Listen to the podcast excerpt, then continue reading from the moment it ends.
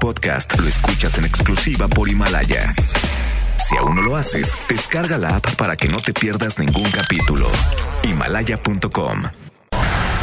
MBS Noticias Jalisco comienza.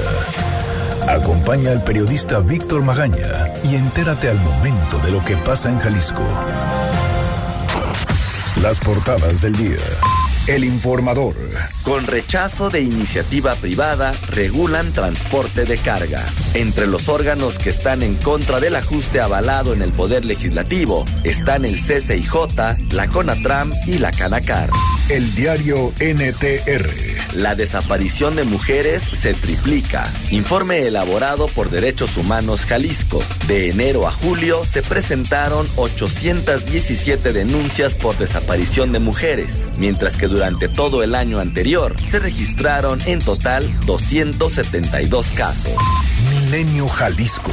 A pesar de inconformidades, regularán transporte de carga. Transportistas manifestaron sus preocupaciones. Sin embargo, los diputados dieron luz verde al dictamen que limita los horarios de circulación y se requiere el pago de un permiso. Mural. Esconden a Evo. Llega boliviano con vicepresidente y ministra de Salud. El Universal. Durazo tiene la peor reputación en medios. Lidera cobertura negativa entre secretarios de Estado. Excelsior. Gracias por salvarme la vida. Evo. Ya en México, el expresidente de Bolivia afirmó que seguirá en la política. El canciller Marcelo Ebrard le dijo que durante el asilo gozará de libertad, seguridad, integridad y protección a su vida. Este es un avance informativo MBS Noticias Jalisco. Buenos días. Hoy en MBS Noticias Jalisco fallece el exgobernador Guillermo Cosío Vidaurri. Fue gobernador por el PRI cuando se dieron las explosiones del sector Reforma en 1992. Dejan amnistía condicionada para mujeres víctimas de violencia. Para acceder a este beneficio no deben tener antecedentes penales ni sentencias de otros ilícitos. Juez pide al Instituto Mexicano del Seguro Social atención médica a trillizas, hijas de matrimonio entre dos mujeres. Operativo de seguridad para el Buen Fin ya está listo, afirman autoridades estatales. Participarán 2.500 elementos de todas las corporaciones. En octubre, Jalisco repunta 10.45% en incidencia delictiva con respecto a septiembre. Raperos tapatíos cantan a la libertad por la igualdad buscan concientizar sobre el papel de la mujer y la falta de oportunidades. De esto y más en un momento. Muy buenos días, ¿cómo le va? Hoy es miércoles 30 de octubre de 2019. Erika Arriaga en la producción de este espacio informativo y Hugo López en los controles operativos. Los teléfonos en cabina son el 36 298 248 y el 36 298 249 nuestras redes sociales, arroba MBS Jalisco en Twitter, MBS Noticias Jalisco en Facebook y mi cuenta personal, arroba semáforo en ámbar. Además, le recuerdo que tenemos un canal en Telegram. Usted nos encuentra como Víctor Magaña, guion medio MBS. Mucha información. El día de hoy son 9 de la mañana con 3 minutos. Yo soy Víctor Magaña. ¿Qué le parece si comenzamos? Este es el Exa Reporte Vial. Convierte cada momento en familia en una historia de lujo a bordo de una de las últimas Buick Enclave 2019. Bueno, una mañana lluviosa, ¿cómo afecta eso la movilidad en Jalisco, en Guadalajara? ¿Quién mejor que Ivette Sánchez para platicarnos? Ivette, ¿cómo estás? Buenos días. Gracias, claro que sí. Muy buenos días para todo el auditorio. Efectivamente, tenemos algunas zonas con lluvias que ya nos dejan accidentes. Es el caso de 8 de julio y Joaquín Martínez Chavarría. Si usted circula en este punto, extreme precauciones. Un motociclista ha quedado gravemente herido después de un atropellamiento. Unidades de emergencia arriban al punto. Tráfico intenso sobre periférico justo frente a Ciudad Judicial. El sentido sur a norte afectado a la circulación por un choque choque que obstruye tres carriles a la circulación. También extreme precauciones. Enrique Díaz de León con complicaciones a la altura de Ávila Camacho. Si usted viene por Enrique Díaz de León con dirección hacia Ávila Camacho, encontrará dos carriles afectados por un ligero percance. Se nos menciona que Copérnico también tiene complicaciones. A la altura de López Mateo se encontrará choque en el sentido sur a norte. Lázaro Cárdenas muy congestionada todavía en este horario. El tráfico es intenso en el sentido poniente a oriente. A la altura de la lateral con gobernador Curiel se encuentra un vehículo descompuesto. Posteriormente, ya en la entrada con la carretera libre a Zapotanejo, un fuerte accidente sigue contemplando complicaciones en este punto. Es la información. Regresamos con ustedes. Muy buenos días. Muy buenos días también para ti y Betty, como siempre, bonito día. Gracias. Experimenta el lujo de una nueva aventura en familia en la comodidad de una de las últimas Buick Enclave 2019, con bono de hasta 90 mil pesos o 12 meses sin intereses y 0% de comisión por apertura o un año de seguro gratis. Promoción válida del 1 de noviembre al 2 de diciembre de 2019. Consulta términos y condiciones en Buick.mx. El Exa Reporte Vial es presentado por... Estrena una Buick Enclave con bono de hasta 90 mil pesos o 12 meses sin intereses y 0% de comisión por apertura. Visita tu distribuidor Buick. Congreso. Oiga, dejan amnistía condicionada para mujeres víctimas de violencia. Esto ayer en el Congreso. Fátima Aguilar, ¿cómo estás? Buenos días. Buenos días, Víctor. Saludos para ti y para el auditorio. Pues sí, así como lo mencionas, la amnistía como un perdón sin condicionantes quedó descartada para las mujeres que permanecen encarceladas eh, por haber asesinado a su agresor a raíz de haber padecido violencia sistemática. Eh, recordarán que eh, después del veto del gobernador a esta ley aprobada el pasado 23 de octubre por unanimidad en el Congreso del Estado y el envío de observaciones, bueno, pues ayer los diputados sesionaron en comisiones de seguridad y estudios legislativos para aprobar un nuevo dictamen que atendió eh, no de manera completa los señalamientos hechos por el Ejecutivo. La nueva propuesta pasó ayer mismo el trámite de primera lectura y eh, las modificaciones, solo fueron eh, cambios de término, es decir, mínimas, como que la amnistía podría aplicar para las mujeres que hayan padecido cualquier tipo de violencia no solo física o sexual como se establecía en el primer dictamen. Sin embargo, pues requisitos como haber cubierto la reparación integral del daño y que la amnistía sea ejecutada por un juez de ejecución de pena se mantienen y pues estas dos últimas fueron precisamente dos de las causas porque el Ejecutivo decidió el veto.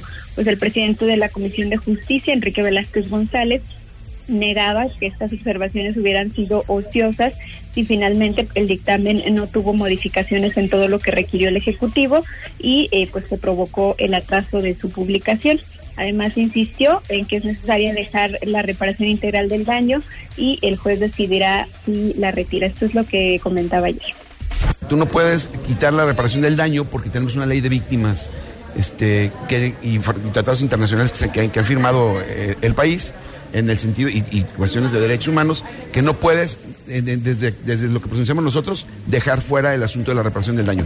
Ya el juez de control tiene facultades para poder determinar en, en su momento si la reparación del daño se hace de manera económica o hay otra otra forma con él. No será la amnistía lisa y llana como lo planteaba el Ejecutivo en su paquete de observaciones. La amnistía lisa y llana no se puede dar por porque sería ilegal, ¿no? Bueno, pues eh, otros requisitos que quedan para poder acceder a la amnistía son no contar con antecedentes penales por delitos dolosos ni sentenciadas eh, por otros ilícitos, no estar sujeta a un proceso penal distinto y solo será eh, para los casos juzgados con el sistema tradicional de justicia, que de acuerdo con el diputado Salvador Caro, son nueve casos, es decir, nueve mujeres que podrían acceder a esta amnistía. Y bueno, pues en sus observaciones, eh, nada más recordar que el Ejecutivo advertía que era el Congreso a quien le correspondía otorgar la amnistía y condicionarla a estos requisitos que quedan en la iniciativa. Eh, requisitos imprecisos, decía, dejaba en la inseguridad mujer, jurídica a las mujeres porque no pueden acceder a ella.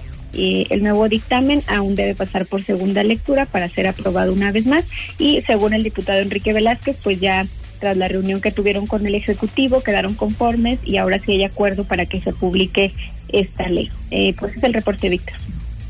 Fátima, muchísimas gracias. Buen día. Muy buenos días también para ti. Derechos humanos. Luego de que se diera a conocer el caso de Alma y Ariana, quienes contrajeron matrimonio hace cuatro años, recordará usted que se lo platicamos en este espacio informativo, para después convertirse en madre de trillizas que nacieron prematuras y que no podían ser registradas por ser hijas de madres lesbianas. La organización Unión Diversa de Jalisco informó que tras interponer una queja en la Comisión Estatal de los Derechos Humanos, así como un amparo, el cual aún no tiene una sentencia firme, un juez de lo federal concedió este martes la suspensión y notificó al delegado del Instituto Mexicano del Seguro Social aquí en Jalisco que las niñas deben recibir las atenciones médicas necesarias en lo que se resuelve el proceso de registro. Las mamás de las trillizas, a los días de nacidas, inmediatamente fueron a tres registros civiles diferentes del municipio de Guadalajara, el 1, el 2 y el 3, y a un registro más en Chapala, donde en las oficinas les dijeron que era ilegal registrar a las tres niñas por ser hijas de dos madres lesbianas, imagínese nada más usted. Y por esta razón las niñas dejaron de ser atendidas por el Seguro Social al cumplir un mes de nacidas. Unión Diversa de Jalisco una vez más hizo un llamado a los diputados del Congreso del Estado, ya que sigue siendo omiso debido a que los temas de derechos humanos no son una prioridad. Imagínese nada más usted, déjese el asunto eh, eh, el asunto del rechazo, va por un momento. Vamos al tema del sentido común. Dejarle de dar atención médica a tres niñas recién nacidas por la razón que sea. Por la razón que sea. Es un asunto de sentido común. Imagínese nada más. Y luego tres registros en Guadalajara y uno más en Chapala que le negaban a estas mamás registrar a sus bebés. Así Así nos encontramos en la ciudad, así nos encontramos en el estado de Jalisco todavía con estos absurdos, absurdos que se utilizan y que se aplican a criterio cuando ya hay una resolución federal desde hace años que lo permiten, que además ni siquiera tendría que existir. Es un asunto netamente de derechos humanos. Vamos a lo que sigue. Seguridad. Y en octubre, Jalisco repunta 10.45% en incidencia delictiva con respecto a septiembre. Adrián Montiel, ¿cómo estás? Buenos días. Muy buenos días, Víctor. También para el auditorio. Como comentas, mira, el gobierno del estado, a través de la plataforma de seguridad, reportó el aumento en la incidencia delictiva estimada en 10.45% de septiembre a octubre. En números absolutos, la incidencia aumentó 12.016 delitos y remontó a 13.272 agrupados en la categoría propuesta por el gobernador, que incluye robos patrimoniales, homicidios dolosos y feminicidios. Con respecto al mes anterior se reportaron cuatro carpetas de investigación por homicidio doloso menos y dos carpetas de feminicidios también menos. El mes de septiembre reportó cuatro feminicidios. Por su parte, el Instituto de Información, Estadística y Geográfica de Jalisco eh, reportó que fueron tres las carpetas de investigación con mayor número. Roba persona, roba negocios y robo a vehículos particulares con 3.652 registros que representan al mes de octubre 48.3 del total de delitos. Por último, los delitos que más ocurrieron en la zona metropolitana de Guadalajara fueron robo a negocio con 93.3% y robo al interior de vehículos un 94.6%. Pues lo que ocurrió en la incidencia delictiva del mes de octubre, Víctor. Pues ahí vamos, ahí vamos, Adrián, muchísimas gracias. Ahí va. Muchas gracias, muy buen día. Están los delitos a la alza. Otra vez, bueno, según los indicadores, según el mes, ya sabe que pueden subir y bajar y al final del año ya veremos un promedio anual de cómo nos fue, por lo menos en homicidios dolosos. Ya lo había escuchado usted aquí, ya rompimos los récords históricos de los últimos 10, 15 años. Y el operativo de seguridad para el buen fin ya está listo, así lo firman autoridades estatales. Erika Arriaga, ¿cómo estás? Buen día, Víctor. Buen día, auditorio. Así es, este próximo 15 de noviembre inicia el buen fin en todo el país y aquí en Jalisco la Secretaría de Seguridad en conjunto con otras dependencias en la materia, tienen preparado ya el operativo que se desplegará en toda la entidad con el fin de evitar que los ciudadanos que decidan hacer compras estos días sean víctimas de algún tipo de delito, así lo explicó el encargado de despacho de la Secretaría de Seguridad, Juan Bosco Pacheco Medrano. Algunos de los puntos de la zona metropolitana de Guadalajara que se vigilarán son las plazas comerciales, el centro histórico de Guadalajara, la zona de Obregón, Medrano, así como la zona del vestir de Zapotlanejo, entre otros. Escuchemos a Juan Bosco Pacheco. El objetivo es muy claro, el evitar afectaciones a los ciudadanos que acuden a realizar sus compras del 15 al 18 de noviembre, que se eh, celebra el Buen Fin, una oportunidad para los negocios para expandir sus ventas y de mucha derrama económica. Estaremos muy presentes también en los bancos que estén abiertos durante esos días y sobre todo en cajeros automáticos. Aprovecho este espacio para comentarles que está a disposición de todos y cada uno de ustedes el servicio de acompañamiento para evitar eh, ser afectados por robo a, a cuentavientes o en retiros de cajeros automáticos. El secretario de Seguridad añadió que este año la vigilancia consta de tres fases, como estacionaria con torres de vigilancia, elementos establecidos en puntos específicos, así como la participación de binomios. En esta estrategia de seguridad participarán 2.500 elementos de todas las corporaciones de seguridad en la entidad y este anuncio, Víctor Auditorio, se hizo también durante la entrega de 135 unidades para fortalecer a la Policía Estatal y la Policía Vial. Es la información, Víctor. Erika, muchísimas gracias. Gracias, buen día. Oiga, a ver, el señor José Braulio David Buenrostro está solicitando un servicio social, necesita donadores de sangre o negativo y ya negativo. Él está en el hospital Arboledas, en el Banco de Sangre Jardines de Guadalupe allá en Avenida Cloutier, número 669, por si usted pues tiene la voluntad de, de apoyar en ese servicio social, bueno, pues por supuesto, ahí se lo estarán agradeciendo. Se lo repito, José Braulio David Buenrostro Orozco, donadores de sangre O negativo y A negativo en el Hospital Arboledas, en el Banco de Sangre Jardines de Guadalupe, en Avenida Cloutier número 669. Vamos a ir a una pausa, regresando platicaremos aquí en cabina con Alejandro Guzmán Larral, de titular de la Coordinación General Estratégica de Crecimiento y Desarrollo Económico. ¿Qué es lo que ha pasado a casi un año de la administración de Enrique Alfaro Ramírez? Bueno, ahorita lo vamos a platicar. Víctor Magaña está en XFM 101.1. Regresamos. Síguenos en nuestras redes sociales. MBS Jalisco en Twitter MBS Noticias en Facebook. La entrevista. Son 9 de la mañana con 22 minutos. Regresamos a cabina de MBS Noticias Jalisco. Oiga, le recuerdo, los teléfonos en cabina son el 36 298 248 y el 36 298 249.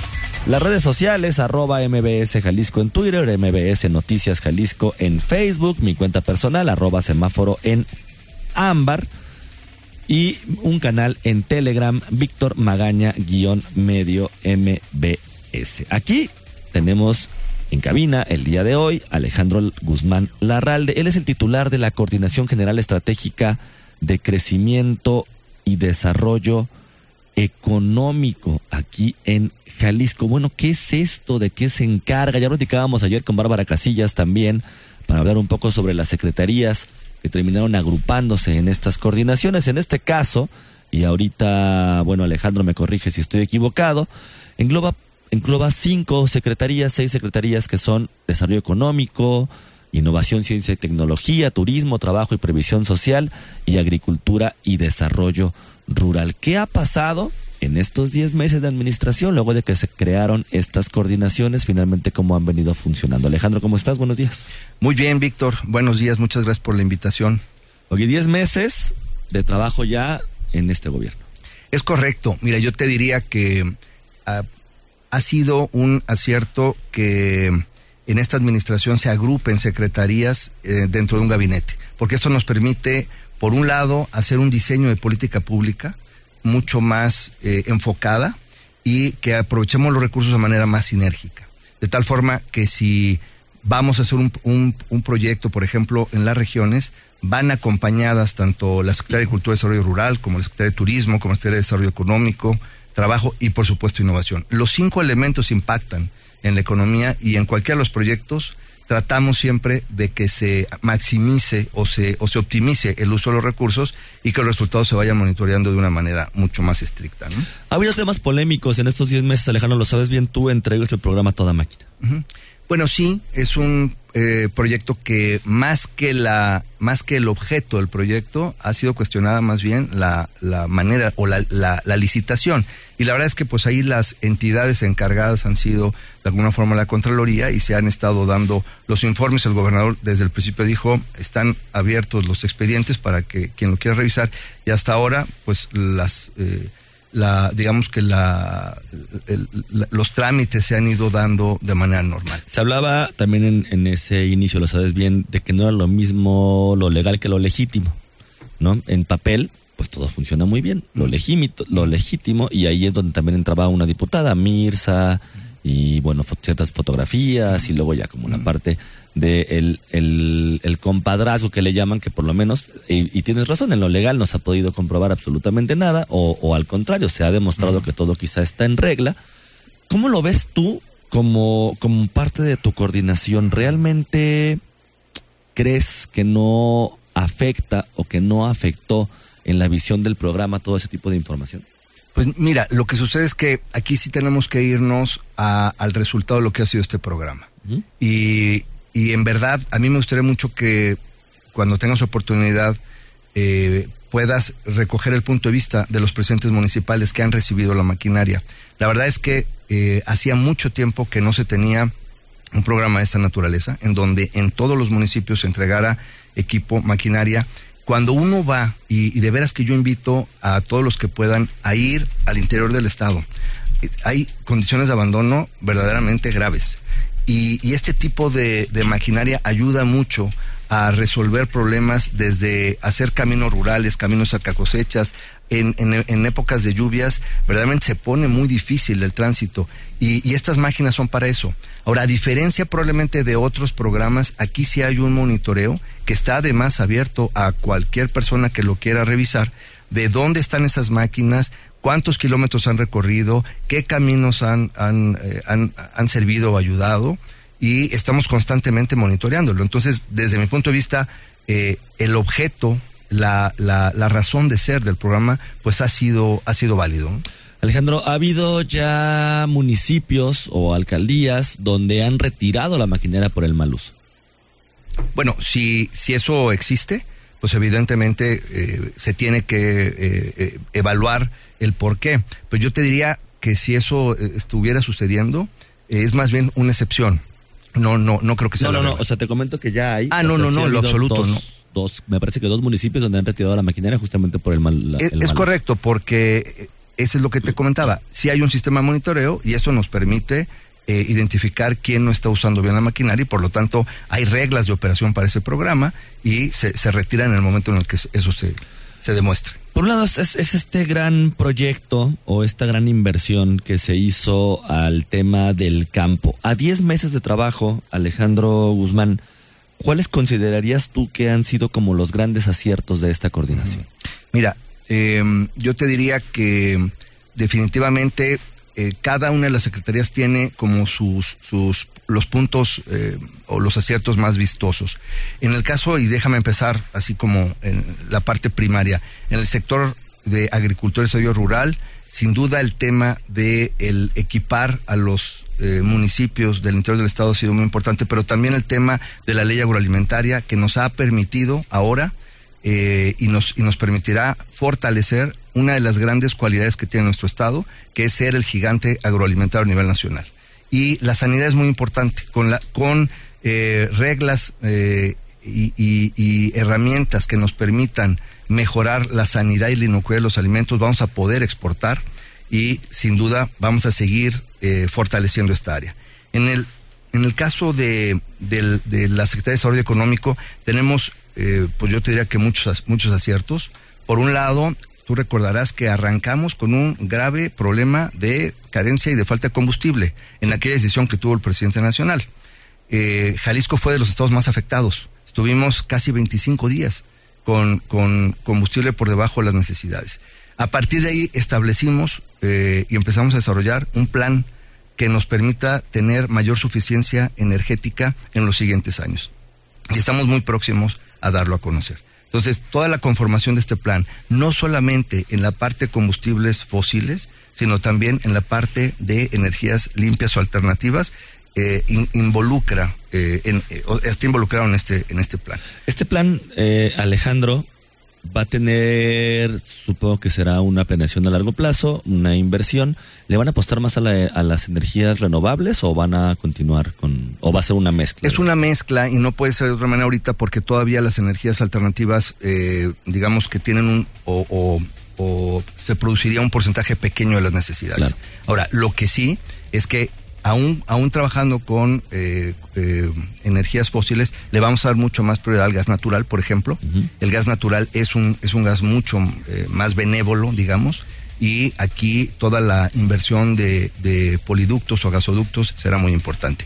Y eh, las, el, almacenamiento de, los combustibles, por un lado, pero también la producción, la, eh, el estímulo a microredes a, eh, a, partir de energía fotovoltaica, pues va a ser muy, va a ser uno de los temas más importantes. Alejandro Guzmán Larralde, titular de la Coordinación General Estratégica de Crecimiento y Desarrollo Económico. Vamos a una pausa y regresando seguimos platicando de las demás áreas, ¿te parece? Vamos a una pausa y regresamos. Regresamos. Síguenos en nuestras redes sociales. MBS Jalisco en Twitter. MBS Noticias en Facebook. La entrevista. 9 de la mañana con 36 minutos. Seguimos platicando aquí en cabina con Alejandro Guzmán Larralde. Él es el titular de la Coordinación General Estratégica de Crecimiento y Desarrollo Económico. Alejandro, platicábamos fuera del aire, entre algunas otras cosas, justamente sobre la regulación del transporte de carga aquí en Jalisco, las inconformidades que está generando e incluso hay medios que lo están titulando como pese a las inconformidades se va a regular el transporte de carga. Pues que no estaba ya regulado. Mira, se han presentado diversas eh, eh, propuestas, se han hecho mesas de trabajo. El gobernador había anunciado inicialmente un esquema eh, que efectivamente restringía el transporte de carga en la ciudad, en las entradas y salidas también. Y después de las mesas de trabajo y después del análisis, se, hizo una reconsideración en, términos de horario. Pero lo que probablemente pocas personas saben, y es importante decirlo, es que eh, el transporte carga es el que, uno de los que genera más problemas de accidentabilidad y de inseguridad, sobre todo en los horarios pico, donde las madres y padres de familia llevan a hijos a la escuela y es por eso que tanto algunos presidentes municipales como el gobernador pues querían proteger o quieren proteger a la ciudadanía en estos horarios. E, esa parte está aceptada y de hecho eh, se eliminó la restricción de la tarde que podía afectar también a muchas empresas que exportan. En donde no se dijo nada es que el transporte carga hace un uso de la infraestructura pública y genera un gran desgaste a los pavimentos y pagan prácticamente nada. Ellos traen placas federales y por lo tanto no pagan nada. Lo único que nosotros estamos pidiendo como gobierno es que ellos hagan el aporte que corresponde justamente al desgaste de esta infraestructura y por supuesto que el programa para controlarlos pues va a requerir de monitoreo. El, la cuota del permiso aún no está definida. Ayer solamente lo que se, lo que se aceptó fue que, que entre esta, esta, esta nueva reglamentación, pero falta todavía definir el, el, tema de las cuotas de los permisos. A mí me parece que el soporte carga tiene que eh, aceptar que también tienen que cooperar. Los automovilistas cooperamos.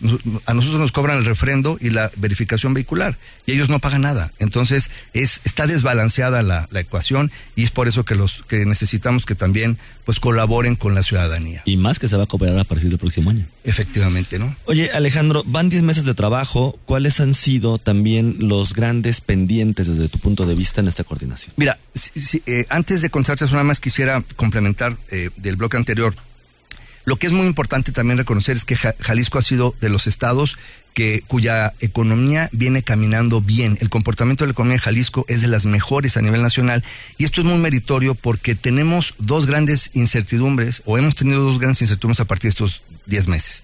Por un lado, las políticas públicas del presidente de la República que han generado mucha incertidumbre y por otro lado, las decisiones del presidente Trump respecto a las guerras comerciales. Ante estas dos situaciones, Jalisco se viene comportando muy bien. Eh, creció la inversión extranjera directa al corte del primer semestre, 91% respecto al mismo periodo del año anterior. En empleo, eh, estamos posicionados al corte de septiembre como el segundo estado en generación de empleo después de la Ciudad de México e incluso estamos arriba de Nuevo León y también traemos ya una dinámica de, diversificación de muchas de nuestras eh, sectores. Desde la agroindustria, en lo que somos muy fuertes, aportamos más del 12% del PIB agroalimentario a nivel nacional, eh, hasta la tecnología. Nosotros somos considerados en Jalisco como el hub de expansión de Silicon Valley. Esto no es mentira, esto lo hemos constatado y nos lo dicen también las empresas que vienen a invertir. Tenemos grandes sectores como el farmacéutico, como el metal mecánico, industrias creativas, por supuesto servicios, somos muy fuertes. Entonces tenemos una economía bastante diversificada, el sector privado está confiando en políticas públicas de este Estado y por eso también estamos eh, eh, recibiendo capital. Por ejemplo, te daría un, un, dato. Eh, la industria de la construcción a nivel nacional ha experimentado una caída muy fuerte. En Jalisco se ha mantenido, es decir, si bien no, no hemos tenido grandes crecimientos, se ha mantenido. Y eso tiene mucho que ver con la reglamentación y con la confianza que da cada gobierno a sus empresarios. Oye Alejandro, quizá, y, y, esto también te lo pregunto, mm, la gran mayoría de las coordinaciones pues venían de secretarías que había mucha opacidad, había mucha desorganización, eh, había ahí como varios temas turbios, lo sabes bien, pero me parece que en la parte económica, en realidad, el, la administración actual no recibió tan mal las secretarías, ¿o sí? No, tienes razón, eh, yo creo que traemos un comportamiento favorable. Lo que hemos hecho es eh, eh, retomar lo que se hizo bien. Yo te diría, por ejemplo, le dimos mucha continuidad y peso en el caso de la innovación a lo que fue Talentland. Eh, este año también tuvimos un Talentland muy exitoso, creció respecto a las dos ediciones anteriores. En el caso de Singularity, eh, que lo acabamos de tener en Puerto Vallarta, también fue la tercera edición, le dimos mucha fuerza. Pero, por ejemplo, te voy a decir algo que había quedado pendiente y que retomamos y lo hicimos, yo diría que con muchos aciertos, ha sido el tema de la ciudad creativa digital. Lo que nos entregaron fue un cascarón, prácticamente sin vida. Este, y lo que nosotros hemos hecho es eh, darle vida a partir no solamente de la atracción de empresas que nos ayuden a generar el polo de desarrollo que queremos, sino también hemos colocado iniciativas como un nuevo, una nueva plataforma abierta de innovación al que llamamos Play y que será el punto para conectar tanto el conocimiento que se genera en universidades como las necesidades de capacitación de muchas empresas. Nos quedan dos minutos, tú sabes cómo son los tiempos aquí en radio. ¿Qué es lo que viene para 2020? Pues eh, seguir ejecutando. Tenemos en el Gabinete Económico 15 proyectos eh, que, estratégicos, dos en SADER, cuatro en, desarrollo económico, cuatro en innovación, eh, cuatro en turismo y dos en trabajo. Por ejemplo, el tema de la capacitación, necesitamos seguir apoyando a los colaboradores y a la, y a la población económicamente activa a que sigan adquiriendo competencias y habilidades. El gran reto, yo te diría, es incrementar la calidad de la remuneración de los trabajadores. Y eso no se puede hacer con varita mágica. Eso se tiene que hacer dándole más capacitación o más competencias y habilidades a, las personas. Y en eso estamos. Estamos eh, concentrando muchos esfuerzos en mejorar eso, en conjunto, por supuesto, con las empresas. Si logramos esto, pues tendremos empleo, inversión, remuneración, y eso al mismo tiempo seguirá generando eh, mayor eh, crecimiento, exportaciones y eh, seguiremos teniendo un Estado en progreso. Alejandro Guzmán Larralde, titular de la Coordinación General Estratégica de Crecimiento y Desarrollo Económico, te agradezco habernos acompañado aquí en cabina. Hay que platicar más adelante, una vez si quieres comenzando el año, para ver ahora sí cómo arrancamos. Con mucho gusto, Víctor. Oiga, un comentario a través de las redes sociales referente a la información de estas trillizas. Dice, yo tengo una duda sobre las que no las quisieron registrar en tres diferentes registros civiles. Según yo, podrían poner nada más el nombre y el apellido de una mamá porque tendrían que ir hasta arriesgar la salud de su hija cuando una mamá es soltera. Ella puede registrar a su hija con sus dos apellidos.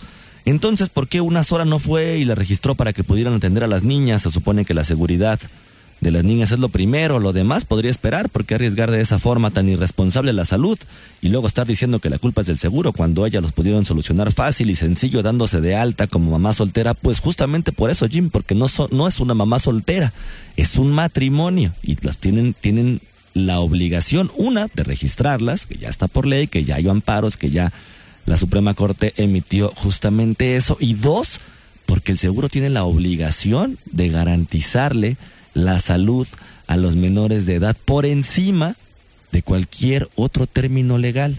Primero tiene que prevalecer el tema de la salud de las niñas. No es un asunto de facilitarle el trabajo a las personas que todavía no entienden que la sociedad está cambiando. Es un asunto de garantizar un derecho básico y humano a tres recién nacidas que no querían atender porque no las querían registrar por ser hijas de madres de una de un matrimonio homoparental. Imagínate nada más que nos pusiéramos nosotros a ver cómo le solucionamos el trabajo a las autoridades, pues ahí comenzarían los problemas. Yo soy Víctor Magaña, son 9 de la mañana con 45 minutos. Pase usted un muy bonito día.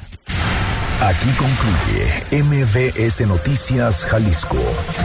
Acompaña a Víctor Magaña y su equipo de profesionales de lunes a viernes a partir de las 9 de la mañana por EXA FM Guadalajara.